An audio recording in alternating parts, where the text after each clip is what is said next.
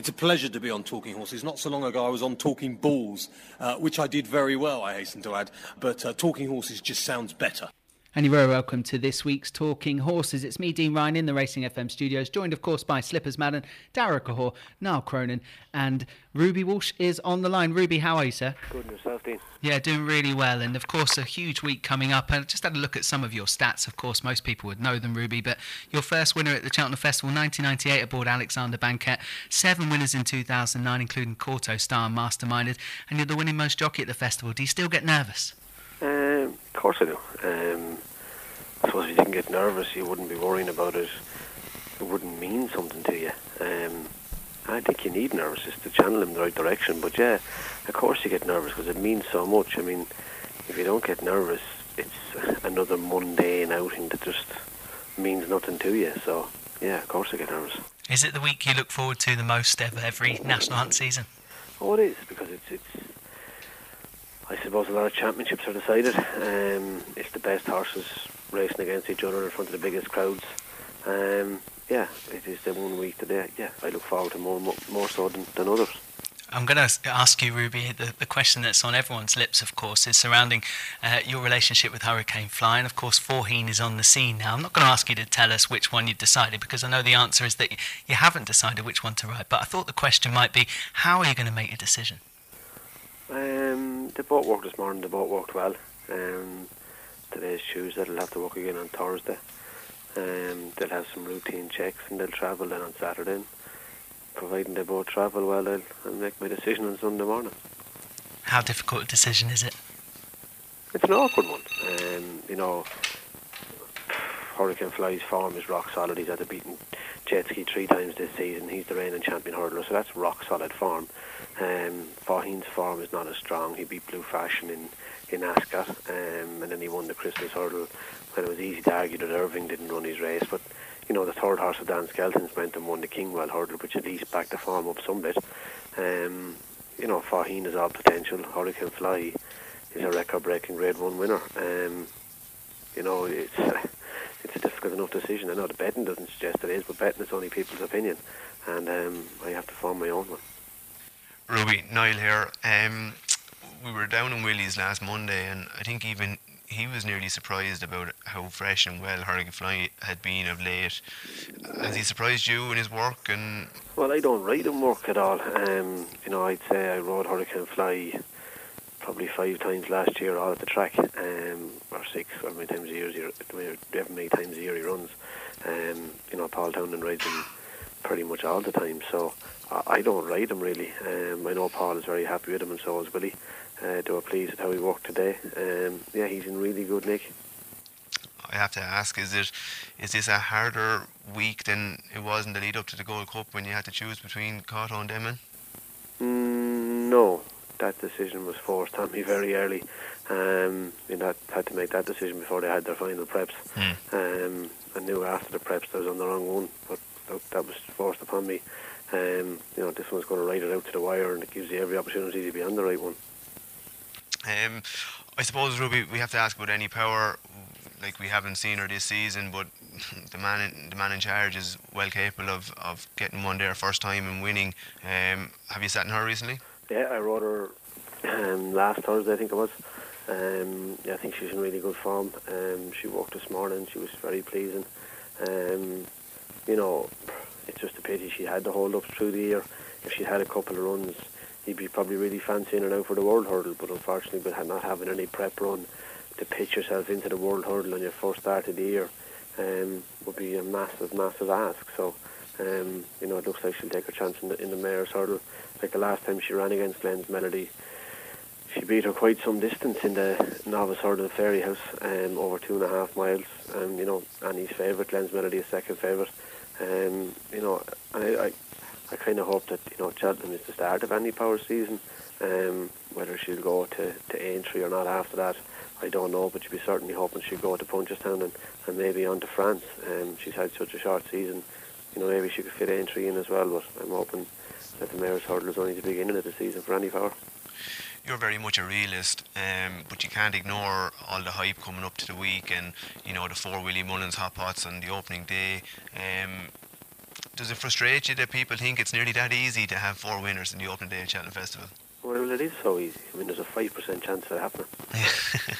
That's the tax. That's what the tax. When you work the prices into fractions and into percentages of what price horses per day at that price win, it's about a 5% chance of the five of them winning. It's a 6% chance of none of them winning. So, I mean, that's the reality of it. Look, I've been very lucky on the opening day. I rode a treble. I've ridden two trebles on the opening day.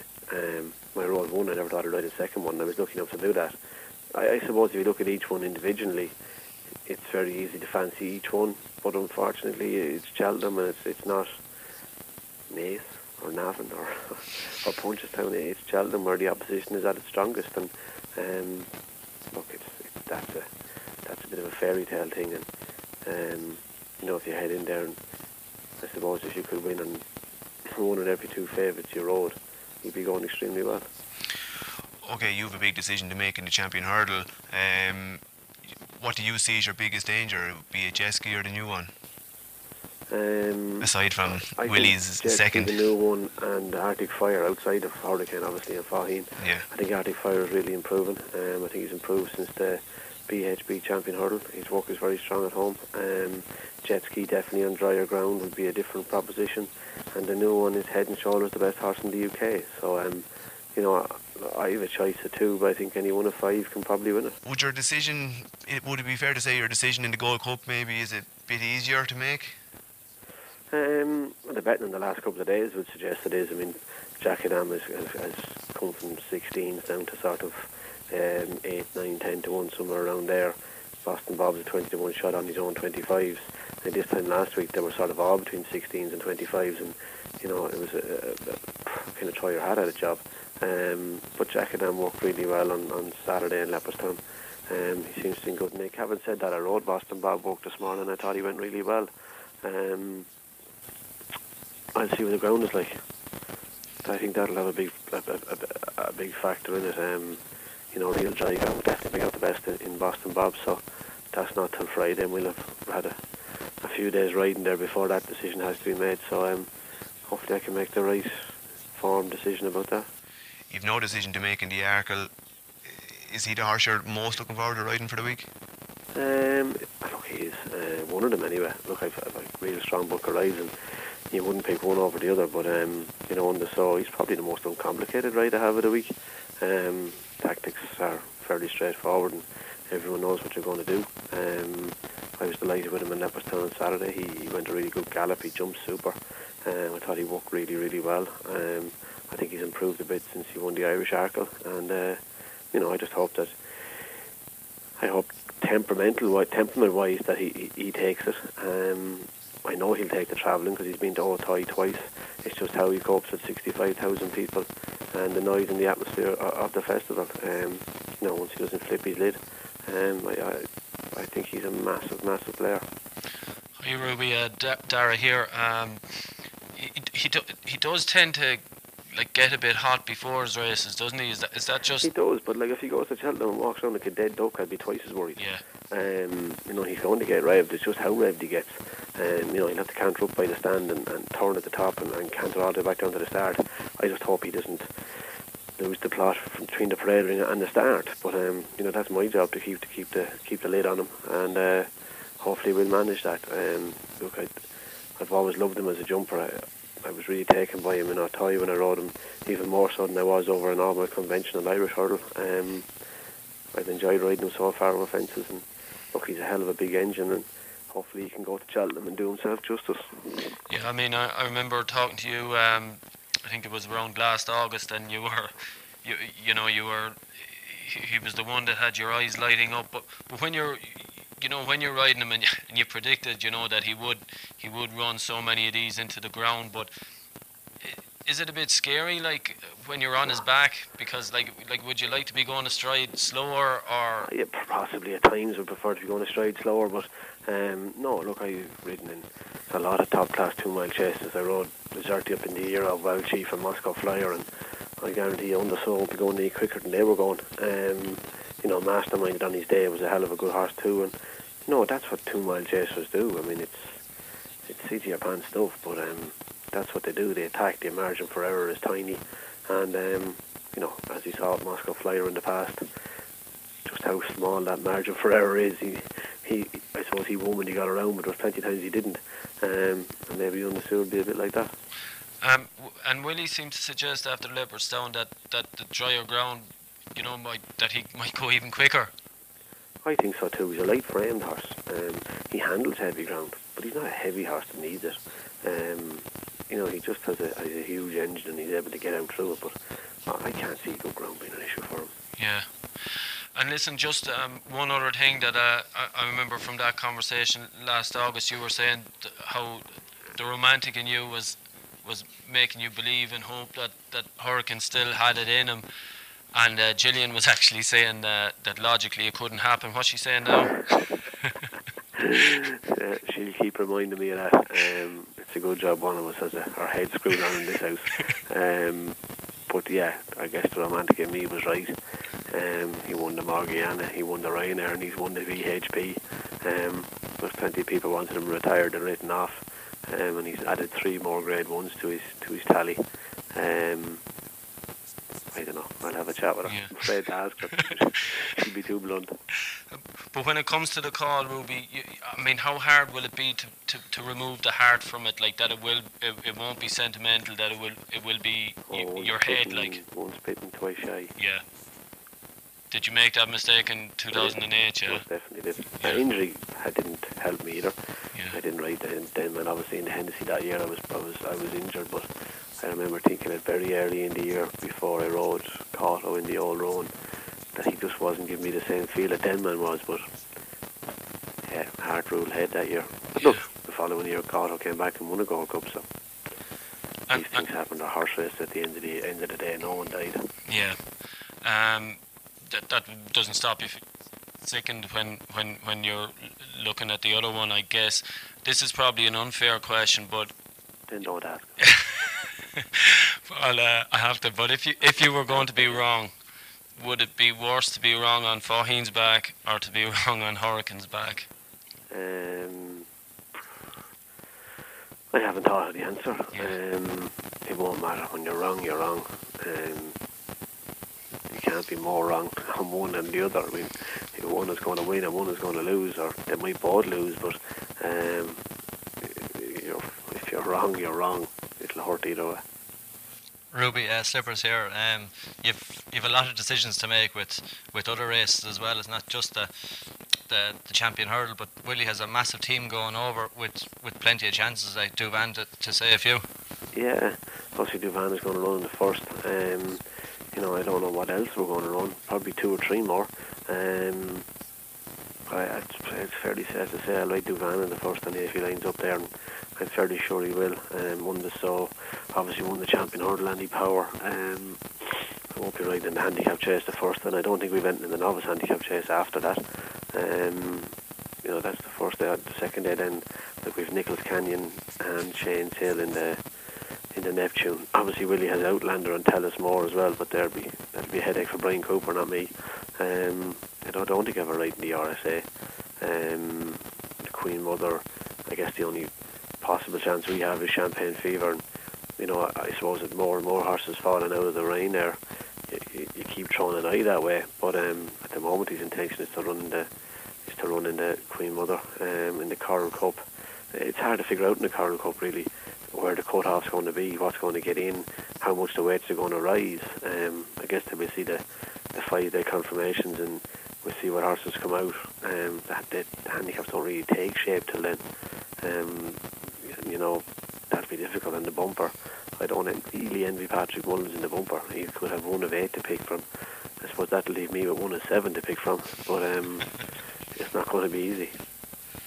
Yeah, but I think Willie has his biggest team going over. I was talking to Patrick the other day. I think they've 79 individual entries. Yeah, I can't quite see 79 going. I thought somewhere between 48 maybe and 52 somewhere. I'll narrow it down to that much. Yeah, but you know, you could have 4 runners in the first race. And it's a huge number to bring. It's a huge logistical thing, between staff and horse boxes, feed, tack. Have to leave enough people at home too to look after the hundreds you're leaving behind as well. So yeah, it's a massive week for all of us. You were saying they all had to work this morning, and they'll work Thursday as well. Has anything caught your eye this morning that worked extremely well? I think the good part about this morning was there was no disappointment. You know, everything seemed to work well. You know, maybe sometimes people say when they're all working well, none of them are. But there was no disappointment anyway, which is the good news. Today's Tuesday, they'll work again Thursday. And then obviously the horses who are running Tuesday will leave Saturday morning, but the rest of them will all work Saturday. And then more will travel Sunday, more Monday, and Friday's horses will travel on Tuesday. So, you know, some horses have one bit of work left to do, some have three pieces left to do. So fingers crossed the wheels stay on all the bikes. You've a lot of very good rides in Cheltenham, we all know, and you've a lot of very good chances. Is there any horse that you actually don't ride that you think that you'd like to be riding? I think Slippers Madden in the Coral Cup. I think his form is rock solid. He was a good winner of the Betfair Chase. I thought he was very impressive in the King George. Look, you can argue that he's been to Cheltenham twice before and has failed. Look, he fell in the Gold Cup and me travelling well. I don't know what happened to him at the back of the last year, but cheap pieces definitely seem to be working on him this year. I think he's the horse we all have to beat in the Gold Cup, and the Gold Cup is the Blue Ribbon race, so I think he's the one you'd want to be on. Just on the champion hurdle, we'll say. Again. Yeah. Just as regards owners, is that Willie's job then to break the bad news to whoever is going to be disappointed? Because it is. The owner employs Willie and Willie employs me. So unfortunately, that'll be his job. But look, I don't think any owners, they all realise you can't split yourself in two. There's only one horse I can ride, and Paul will ride the other one, and I don't know who rides the third one. So look, that's just it. You obviously have to let somebody down, but you can't be all things to all people. Well, Ruby, you've got your decision to make over the next few days, of course. I have a couple of questions into the studio, if you don't mind. One of them was, Un de Sceaux, is he comparable to anything else you've ever sat on over that distance and over fences? I would say Azartip. Really? Azartip liked to get on with it too. He was quite keen and liked to get at it. I'd say he's quite like Azartip. The next question would be referring to the World Hurdle. The rides come up on Rock on Ruby. Obviously, you have other possibilities in the race. Would you be tempted to get on Rock on Ruby in a World Hurdle? Of course you would if you were able to, but I won't be. Willie will run probably Zydpore, Briar Hill and maybe Abyssil. So I'm afraid my boss has three runners, so I won't be able to ride Rock on Ruby anyway. What do you think of his chances in the race, Ruby? First, I think he's a great chance. Yeah. I think he could do something similar to what Solway did. He doesn't lack speed. He's a Neptune. Did he win the Neptune? No, he just got touched off with first hand in the Neptune. But I won a couple of bumpers on him. I always thought he was a stayer. I was nearly amazed he won the champion hurdle, to be honest with you. But I think 3 miles is really suitable. Ruby, you set yourself some high standards, of course, going to Cheltenham every year. What would be a successful week for you? Oh, Cheltenham is Cheltenham. You put your eye on one, and when you ride one winner, it's a relief, and then you hope to get more. But look, it's not beyond the bounds of possibilities that they can all blow out. So I'll take one winner this minute in time, and I'm worried about the rest after that. Would jumping the last upsides Fox Rock, if he ended up there, would that be a painstaking moment, maybe? Yeah, it wouldn't be ideal, but unfortunately that's happened before. I jumped the last in the Irish National, number 6 Valverde and Chin Jack High. Look, it's not something you enjoy, but you're a professional and you have to do it. And if that arises, I'm going to the last, and whenever I ride, and Fox Rock is the one to beat, that's what I'd have to do. That's life. It's not all romantic. You must be delighted with his progression this season, though. Looking at him from afar, you must be delighted with the way he's progressed. I always thought a hell of a lot of him. He got touched off in the Paddy Power. He won the Leopardstown Chase. He ran a blinder in the Hennessy. Yeah, look, there's obviously someday he looks like he'll win a big Grade 1 chase, and I hope he does. He's a smashing horse who's matured a lot this year, and I think will mature even more so next year. One last one, Ruby. there are lunatics out there who like to play in the handicaps. I know you're obviously a keen student, you'd have been looking. Is there anything you think might be well treated from what you've been looking at, even if you're on? Or looking at Willie's, I did think McKinley was very well treated. I don't know, obviously the handicapper thinks it was a fluke that he won an ace because he's rated a grade 1 winner 131 or somewhere around there, I think is that kind of mark he has. I thought he was really well treated. I thought Kilunta Vic had a fair enough mark. What else? Anyway, no, and the other side of that, he's crucified Abbey Seal. I think there's a big race on Wicklow Brave someday if he snuck into the bottom of the county. You know, maybe Blue Catil has an okay mark, but we don't tend to have that many horses well handicapped. I don't think there's an Arctic Fire among them. I thought he stood out like a sore thumb last year, and I look at this year's ones, I didn't see an Arctic Fire there. Ruby, we're going to let you go now, but I've got one last point to make. AP McCoy, of course, has decided to retire at the end of this National Hunt season. Do you ever have any thoughts about when your time will come to an end in the saddle? No. None? No. Good man. Ruby, thanks very much for coming on Talking Horse. It's been a pleasure. Thank you. Thank you. See you, lads. Good luck. Well, Ruby Walsh there, spending some time with us on Talking Horses ahead of a massive week at the Cheltenham Festival. We thank him for his time. We're going to take a quick break here on Talking Horses, and I'll be back with the lads in the studio. Talking Horses is brought to you in association with IrishRacing.com and recorded live on Racing FM. It's been the horse of my life. You know, I was very lucky to be the one that got to ride. And the old king still has one hand on the crown. Cotto Star, the horse of a lifetime. Papillon holding on with 50 yards left to go, and Papillon wins the Martel Grand National for Ruby Walsh. Racing FM, live commentary, interviews and more. It's a pleasure to be on Talking Horses. Not so long ago I was on Talking Bulls, which I did very well, I hasten to add, but Talking Horses just sounds better. Well, I think we bled the ears of Ruby Walsh there over the champion hurdle, and he's not gonna be surprised, is he, lads? No, look, it's as he's, you know, he said himself about the price of Jack Adam, you know, the price of other horses. Like, he follows everything that's going on. He knows everything that's going on. He can't hide away from that, and he knows that it's the big talking point at the minute. And sure, we're none the wiser, but we were never going to be, and you can see why, you know, for so many different reasons, and even down to the fact of how they're going to travel over. You know, he wants to get it right. What really struck me there again was the tone of his voice when he came back to 2008 and getting on the wrong, or being on the wrong horse in the Gold Cup. You know, you could notice how much it still hurts him, and he doesn't want to be in that position again. And the fact that, you know, that his sentiment came into that decision, you know, and that clearly he's not going to allow that to happen on this occasion. I suppose the weather will be a factor as well, lads, over the next, like, you know, I don't know how long he's going to leave it, like, you know, but if... He won't make a decision till Sunday morning. Yeah. To leave, like he said himself, the horse travel over on Saturday.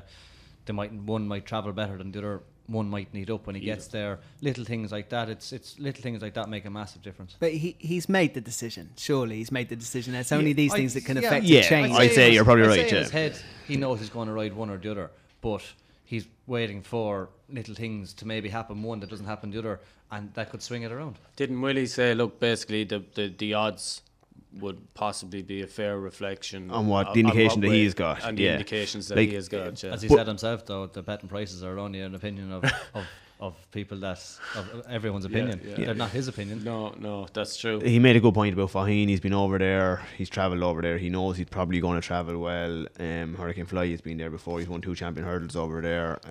So it's just a matter of seeing there's something change in both of there. He said they have another bit of work to do on Thursday. Yeah, something could happen there, and then you have the travelling over then as well.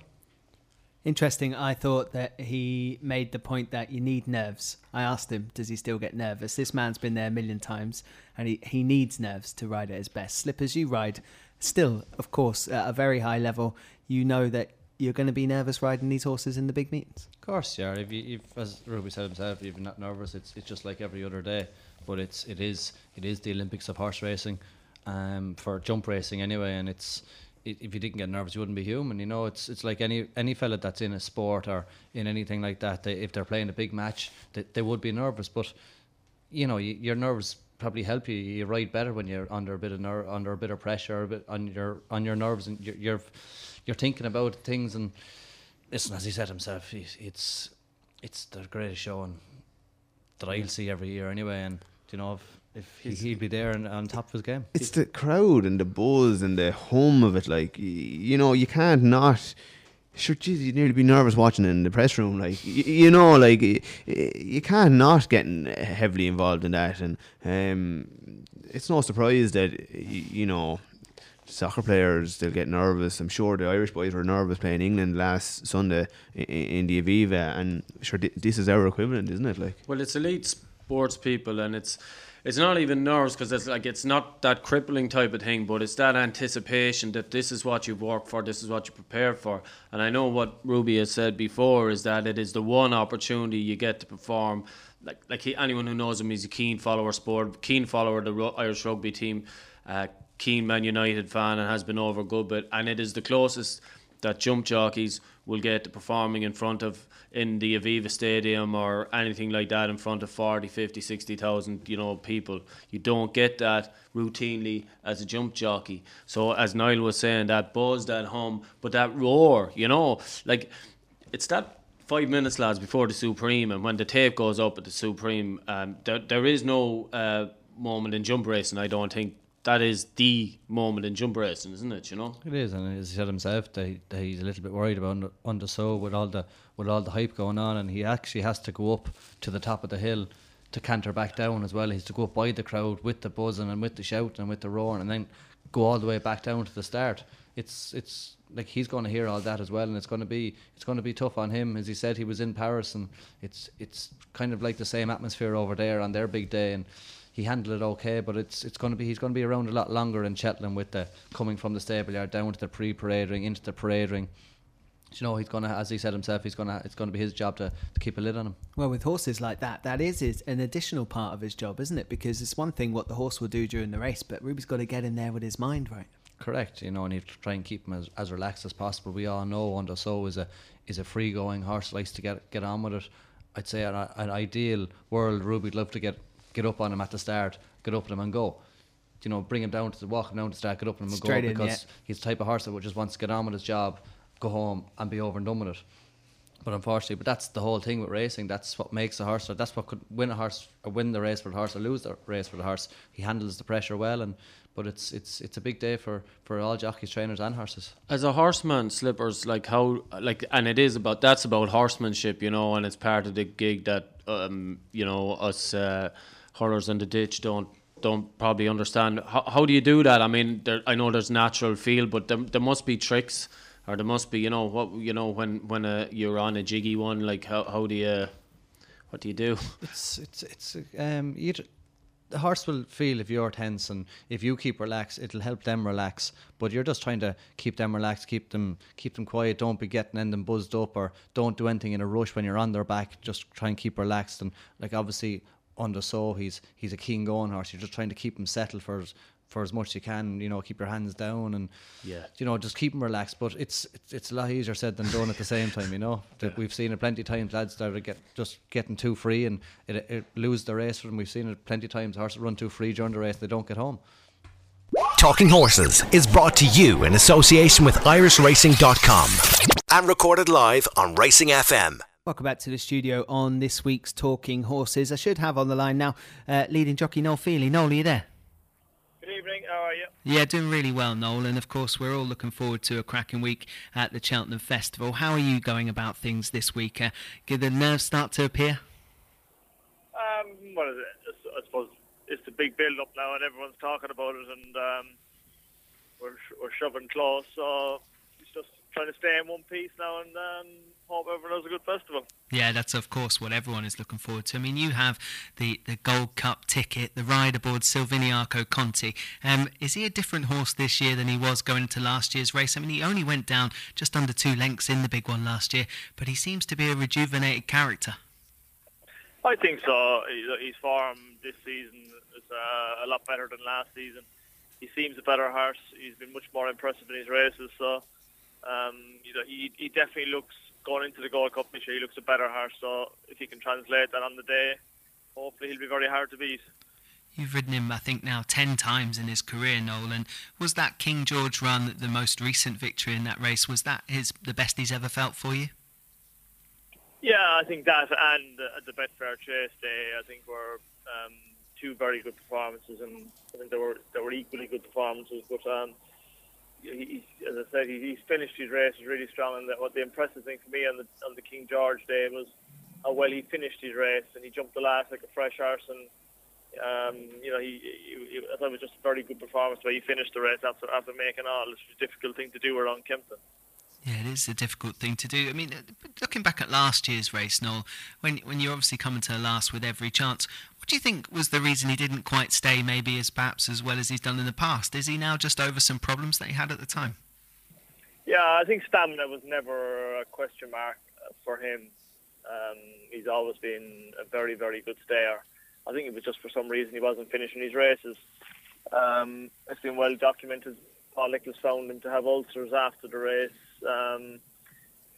Even though he won at Liverpool on a flat track, he didn't quite finish the race that day either. So maybe it was something that was bothering him and then, So I don't think it was because of the Cheltenham Hill. I think even Betfair Chase Day at Haydock, when he finished third behind Q Guard, he didn't quite finish the race that day. And again in Aintree, even though he won, he didn't quite finish the race that day. So I think it was something that was probably bothering him all season, last season, and then Cheltenham probably highlighted it. But he's definitely finished his race a lot stronger this season.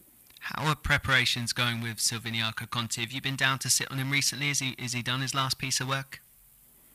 He's done all his work. I'm due to sit on him this week to school him, but he's done the majority of his work now, and Paul Nicholas is very happy with him, and he's convinced he couldn't have him in better shape, so I'm just looking forward to getting back on him. Yeah, well, it's his third crack at the big one, Noel. I mean, in your view, are you going to ride a similar race to last year? And just if the horse is better than he was last year, geez, he must have a great chance. I think so. Yeah, he's always a horse that's been a very, very good stayer, and we'll ride him similar to last season. And if he's good enough, he's good enough. Hopefully, he is. Hi, Noel, Daragh here. I was talking to you earlier in the year, or just before it was before the King George actually, and you were saying how you went to kick on at the last year because of you were so confident in Silviniaco's stamina, and then afterwards you probably questioned yourself, and then obviously the ulcers and that came to hand. So would you be looking at doing the same, like using that kicking on before the last, because coming to the last year, you had to feel this is in the bag? That's right. As I said, I've never questioned his stamina. He's always been an out-and-out stayer, hence why we made so much use of him again in the King George this year. But as I said, last season, probably looking back on it, he didn't finish his race in the Betfair, and probably didn't finish his race at Aintree when he won there. So, I think it was something that was probably was highlighted in the Gold Cup, but I wouldn't go riding him any different this year, because we've ridden him fairly forcefully, and he's proved that Kevin this year he stayed really strongly after making all the King George.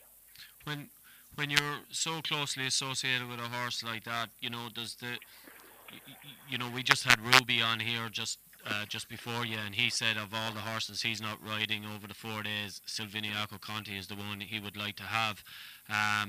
Which I know makes no difference to you, but in terms of, you hear people criticising and cribbing the horse, so does that frustrate you? Do you get close to the horse? Does that irritate you? Do you want to prove a point? Sure, it'd be nice to prove them wrong, but it doesn't make a lot of difference to the build-up. I know the horse I know the horse is an out-and-out stayer. I have no question marks over him. If he fell at the last year, everyone would have said he would have won, and no one would question him handling the track. And I think whatever happened on the run-in is something that's probably...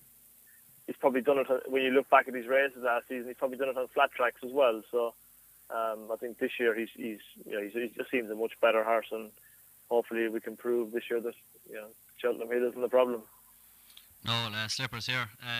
We're talking about partnerships that are long-lasting, but you're missing out on one this year with Ruby. Thanks, Slippers. Sure. He's a horse that's been very good to me in my career, and I'd love to be riding him again. But circumstances mean I have to ride the other horse, and you know, it's, as I said to other people, it's not a bad decision to have to make. The other horse is Arkle, his favourite, so they're two very good horses, and you know, hopefully now I'm on the right one, so we'll see. Of course, and maybe last year's Arkle, you had maybe a question mark about his stamina. Would you change it this year? Now you know he actually stays well. Would you ride him any different this year or not? Yeah, I think last season his form up to Cheltenham I thought was pretty poor, and I think the connections feel he had a hard race against Annie Powers early in the year in Ascot, and probably never recovered from it. And this year he's been kept fresh and he's been trained for the race. His form looks a lot better this year, so he's been trained for the race, and hopefully he's going into the race in better shape than he was last year. Of course, and would you have any doubts about Rock on Ruby's stamina? Like, we haven't seen him over 3 miles. He's an ex-champion hurdle winner. He's been very good this year over 2.5, but he hasn't ran over 3 miles yet. Would you have a question mark about it? Yeah, if you asked me at the start of the season, I would have said absolutely no chance he'd stay at 3 miles, but I think this season, at Cheltenham New Year's Day especially, I thought on very testing ground, I thought he stayed 2.5 really well on what was very testing ground. So I think on better ground over 3, you'd like to think he should stay, you know. Obviously he's got to prove it, but I'd be a lot more confident of him getting 3 miles after New Year's Day than I was probably before that. Especially around Cheltenham as well. He loves the track, and he's very good around there. And you have a great association with Harry Fry, and he's a good team going this year. We had him on last week, and he's Actiffical is his favourite for the Coral Cup, and he is you'd be riding him. Yeah, obviously Harry's had a great season again this season, and Actiffical's had a couple of very good runs in the Betfair Hurl and the Ascot race, so. Yeah, his form is very good, and he's been crying out for a slip up on trip. So I think 2.5 in the Coral Cup was absolutely tailor made for him. So I think he'll run a cracker on that. Harry's very happy with him. He's come out of the Betfair Hurl very well. So I'd like to think he's had a great chance in the Coral Cup. And out of all your other rides, you're obviously well associated with Charlie Longston as well. And have you any other good rides that we should know about? I ride a horse for Charlie Longston, a horse for Killala Key, runs in one of the handicaps. He was fourth at Cheltenham last year in the 2.5 mile novice hurdle, so I think he's off an all right mark, so hopefully he can go well in the I think it's the 2.5 mile handicap he runs in. No, Niall here. Just on the Gold Cup, I suppose, looking at the opposition, it looks a very wide open race. You've obviously last year's winner there, and then you've the kind of new crop like Road to Riches, Carlingford Lock. What are you fearing? Everything. You need a lot of luck in running. I think Carlingford Lock has been progressing all the time, as is Road to Riches. He's, I think, probably a better horse going left-handed and better ground. So. He's been put up in some good performance in Ireland. So, look, they're definitely horses to be respected, but I also think Rocket or Sivanagh Conti has put up the best performances this season, so I think he's probably, hopefully, I'm on the one that they all have to beat rather than the other way around.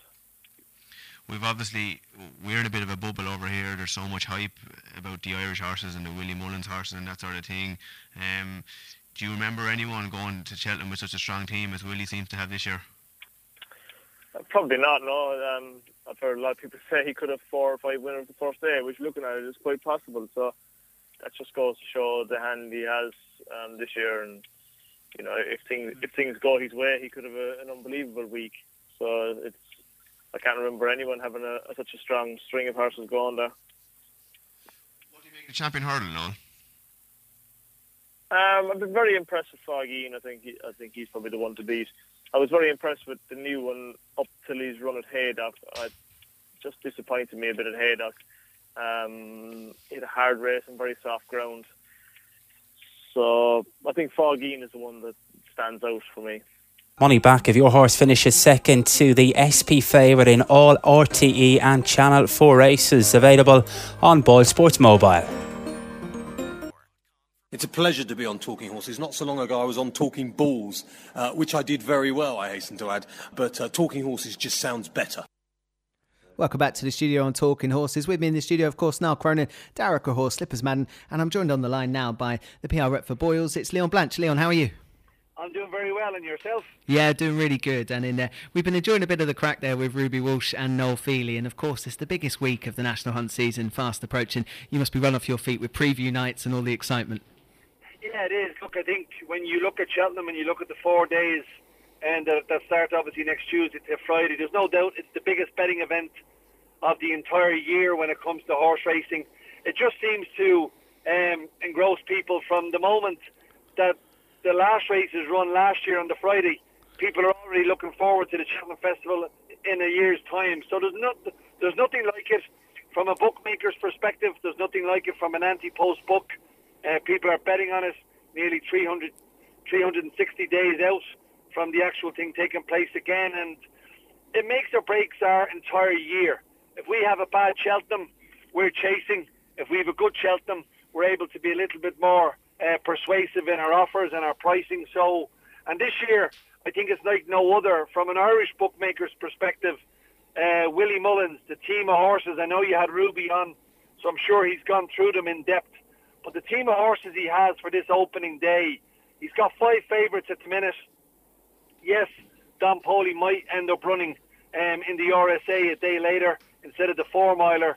But even if he doesn't run on the Tuesday, the four favourites, even if three of them win, we're going to be counting our losses and licking our wounds. Well, I was going to say, I mean, you like your racing, Leon, obviously, but from a commercial point of view, you're staring down the barrel, aren't you, there on day one?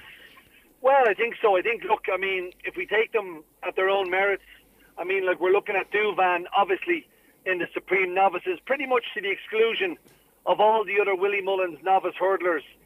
This has been the race that has been nominated almost from day one. Willie eulogises about this horse when he speaks about him. He does everything that he wants at home. He's done everything that's been asked of him on a racetrack. So I suppose he deserves to be favourite.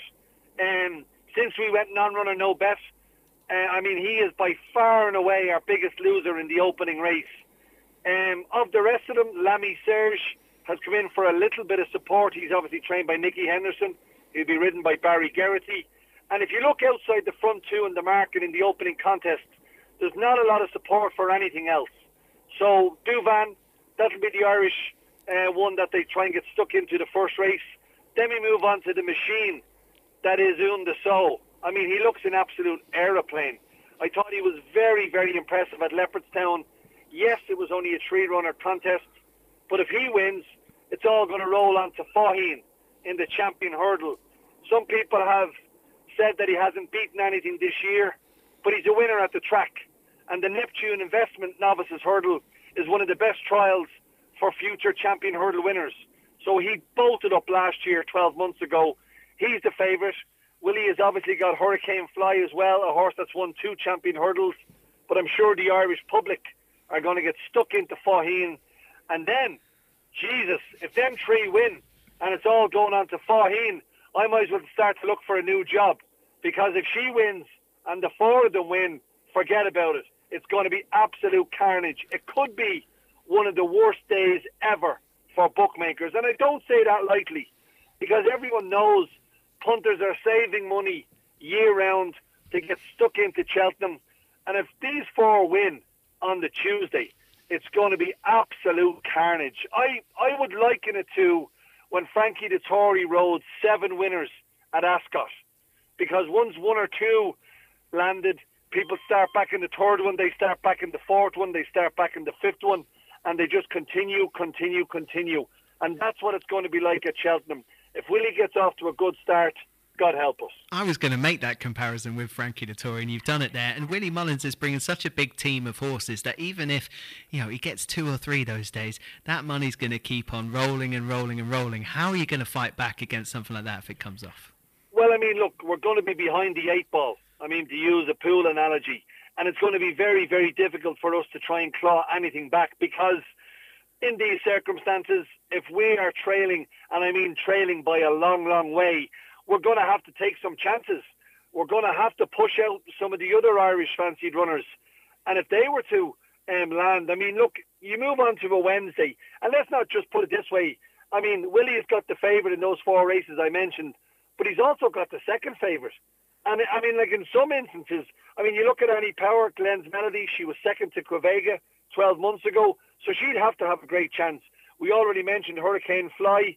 I don't think anything's going to finish in front of Un de Sceaux. But even in Duvan, Willie's going to probably have Shane's Hill. He's going to have Alvicio Veal. So these are not just second and third string in their own right. They're very capable animals on their day. But move on to Wednesday.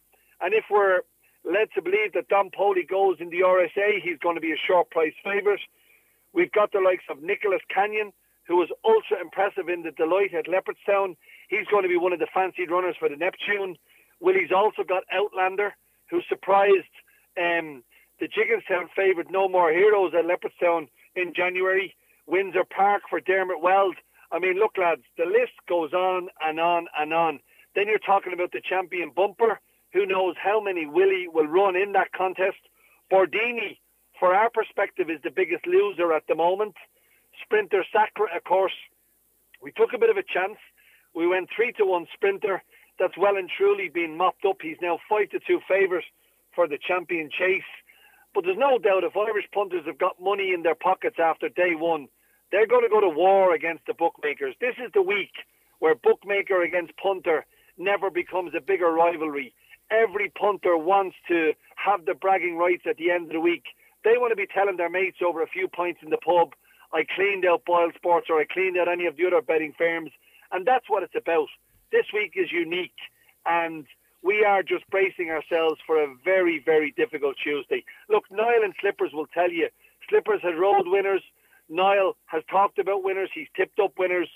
But if the Irish punters get ahead on the first day, they really do go to war. They're not going to keep their money.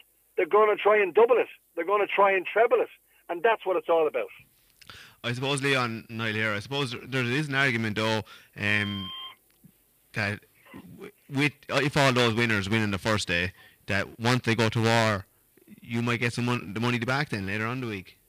Well, look, Niall, yes, look, you can all, look, you can say that, right? Like if lads have got money in their pockets on Tuesday, yeah, it gives us a better chance because they've got money in their pockets.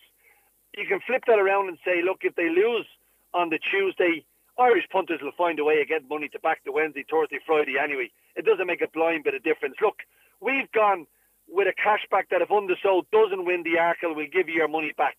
So anyone in their right frame of mind is just going to come into one of our shops, on our website, on our mobile, back Un de Sceaux. If he wins, you're getting paid. If he doesn't win, you're getting your dough back. So it makes no difference. I just feel, Niall, this year, when we look at the quality and the in-depth strength of the Irish Challenge across the board. I mean, you look at Jigginstown, you look at Willie Mullins. He's obviously got Rich Ritchie, he's got Jigginstown, and he's got Graham Wiley. You look at Noel Mead. I mean, I think Noel is sending quite a strong hand to Cheltenham this year. I mean, people say Noel Mead hasn't done well at Cheltenham. For God's sake, he's won 4 grade ones. Geez, I mean, there's many trainers that would bite your hand off to win 4 grade ones in a lifetime at the Cheltenham Festival. Then you're looking at the likes of other trainers, Gordon Elliott. He's going to send a powerful string across the pond. Look, there's other trainers. I just feel this year, a couple of years ago, we beat the English. We beat them 14-13. I actually think this year, we could actually, if not equal that, maybe even better it. I really feel this year, the Irish have got superb hands in many, many of the big races, in all the races, in actual fact. I was over in the UK last week at Paul Nicholls. I went to Nicky Henderson's. I went to Nigel Twiston Davies. And yes, you'd have to say, Paul Nicholls' horses have never been in better fettle. It doesn't go by a major Saturday where he's running, or sorry, not running, he's winning the major race on the big race in England. I think Paul Nicholls has got a good string. I think he will have a couple of winners. Nicky Henderson, if you like, the pressure has almost been taken off him. He's kind of coming under the radar. And it was good to see him have a couple of winners last Saturday. I think Nicky's going to have a couple of winners at the Cheltenham Festival. But I just look at this Irish string of horses. I don't think, lads, we've ever had a better string going across. Before we wrap up, Leon, you have to give us an outsider. One. Not, don't give us Un de Sceaux or don't give us Duvan. Give us one that's, going to sneak under the radar and it's going to help us to 14, 15 or 16 winners. Well, I think, looking at it, lads, there's a horse in the Coral Cup, and he's not from Ireland. He's trained in the UK. He's trained by Paul Nichols. I hope I pronounce it correctly. I think it's called Opiti Swan or S-O-I-N-S, however you pronounce that in French. I think top price now at the moment, he's around about 12-1. There has been a few quid for him, lads, in the last couple of days. I'm surprised he only has a rating in the 130s. I thought on what he's done so far in France, he would have been into the 140s. Yes, he is a little bit inexperienced, and as we all know, the Coral Cup is a bit of a cavalry charge. It has been reduced from 28 runners to 26. I think he could run a big race. I think if you look at the Triumph Hurdle, if Beltor was trained by some of the lads we've mentioned, Messrs Henderson, Nichols, Mullins or Elliott, he'd probably be favourite for the Triumph Hurdle, or at least challenging Peace and Co. I still think the 9-1 about him is too big. The Adonis Hurdle that he won has a tremendous record in sending winners from that race on to win the Triumph. And maybe one more at a decent price. I mentioned Noel Mead. I actually think if the ground comes up on the good side, or even a little bit quicker, which I think it will by the Thursday, I think Monksland in the World Hurdle would have to come into equations. When you look at the run he had in Gowran Park on ground he would have absolutely hated. It was a great comeback run at Leopardstown. He stepped up on that at Gowran for me. But look, I mean, punters are going to just be trying to, I think really, lads, the bet that I've seen happening in our stores and online and in our mobile is the 3 on the Tuesday. Lads are getting stuck into Un de Sceaux, Faugheen and Annie Power. If that was to happen, we're going to be chasing for the rest of the week. And I see Boyle Sports have done a deal with Ryanair. It'll surely be free flights home if all these Irish horses come in. 15 Irish winners and free flights home with Ryanair paid by Boyle Sports. Is that right? Well, I'll tell you what, it might be paid for Michael O'Leary, because I'm sure Jigginstown will have some of them 15 winners. Look, we decided to go with Ryanair, and fair play to them, lads. I came up with the idea. We went to them. It's basically place €15 on the Supreme Novices Hurdle and have a free bet to €15 on any race you like on the Wednesday. It doesn't get much simpler than that. For anyone who's flying Ryanair on Monday or Tuesday to Birmingham, Bristol or East Midlands, they'll be handing you out the flyer as they check your boarding card up the top of the steps, and then it's very simple, lads. Put 15 quid on the Supreme and have a free bet to the same value on the Wednesday. Leon, I will be grabbing one of those vouchers as I get off the plane in Bristol on Tuesday morning. It's going to be a cracking week, and I was going to ask you which horse you fear the most, but I know what it is. It's those 3 on the Tuesday. Yeah, well, I think, lads, it is the 3 on the Tuesday. At the minute, you would have to say Duvan, probably to the exclusion of other horses at this present stage. As a single, Duvan will be the best-backed horse on the Tuesday, even though he's trading at around about the 7-4, 2-1 mark. It's just the way Willie Mullen speaks about him. I mean, he speaks about him in such high esteem. I mean, some of the comments, he's one of the best horses we've ever brought to Cheltenham. I mean, Jesus, lads, he's brought some machines across the pond for Cheltenham, so he must really hold this guy right up at the top of the pecking order. Leon, have a cracking week at Cheltenham. I'm going to give the punters the best of luck against you guys, but I'm sure you lot will do okay. Well, listen, lads, hopefully, and I mean this, all the horses that go over there come back safe and sound, because we're lucky to be involved in this industry. It's a betting industry, yes, but it's also about training winners, owning winners, and of course the people who look after them on a day-to-day basis. But we need our horses to stay in this industry, so I'd like to see every horse that runs in Cheltenham next week. May they all come back safe and sound. Fair play, Leon. And the jockeys. More important than the horses, of course. Slippers said thanks. You were forgetting about us there, but thanks, Leon. Oh, Jesus, Slippers, I'd never forget about you, and you know that. But I tell you what, the jockeys are number 1, horses are number 2. That's for sure. Good man, Leon. Take care. Have a great week. All the best, lads. Talking Horses is brought to you in association with IrishRacing.com and recorded live on Racing FM. Money back on Un de Sceaux if he fails to win the Arkle. This and more available on Boyle Sports Mobile. Money back if your horse finishes second to the SP favourite in all RTE and Channel 4 races, available on Boyle Sports Mobile. It's a pleasure to be on Talking Horses. Not so long ago I was on Talking Balls, which I did very well, I hasten to add. But Talking Horses just sounds better. Welcome back to the studio on Talking Horses. I have to say I'm out of breath after listening to Leon Blanche. His passion for the Cheltenham Festival is unbridled, I think. Yeah, I'm sure he'll... he could be out of breath on Tuesday as well. Could be out of a job, he said. Yeah, well, Leon will have plenty stashed away there. He'll be all right, you know. Well, I mean, what the points he made, though, and of course we obviously had Ruby Walsh on the show, is that strength in depth on day one, the Mullins factor, the punters wading in. Leon's made it very clear. Ruby made it very clear that he thinks there's a 5% chance of them going in and a 6% chance that none of them win. We're looking at... well, it's an imponderable, but one that we're all going to find out in a few days' time, and I can't wait for that. Ruby's 5% was adding up the 4 hop pots, but Leon made a good point. Like, there's a good backup team there as well that are ready to come to fruition if needs be. So, you know, look, there's no doubt. What we're saying is he could have those 4 winners with different horses than the ones we're all expecting. He could, but looking at the week in general, you know, I think up until 2008 we'd only 8 winners twice at the festival. You'd have to say going over there this year that 8 would be a disappointment. Yeah, I think you're right. I think you should have to be happy with 10. But you could believe that we could have 14, and as Leon said, you could believe we could have 15. Now it's a big hope, I suppose. It's you know, it's not easy to do that. But if ever there was going to be a year, this is probably it.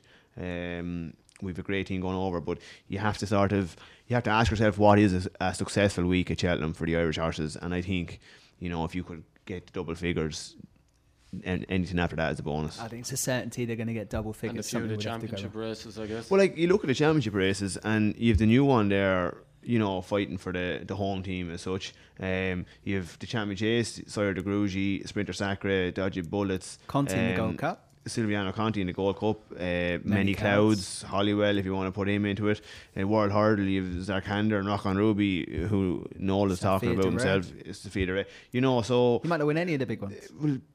Yeah, Don Cossack, though, we'll win the Ryanair. We'll win the Ryanair. Yeah, the Don. And Q Card is out. Q Card is out. As we found out today, although obviously his form hasn't been there this year at all, so it probably shouldn't impact too much. He said himself with Champagne Fever, with dropping out like flies in the Ryanair, Champagne Fever could line up in that as well. It's all about the Dawn.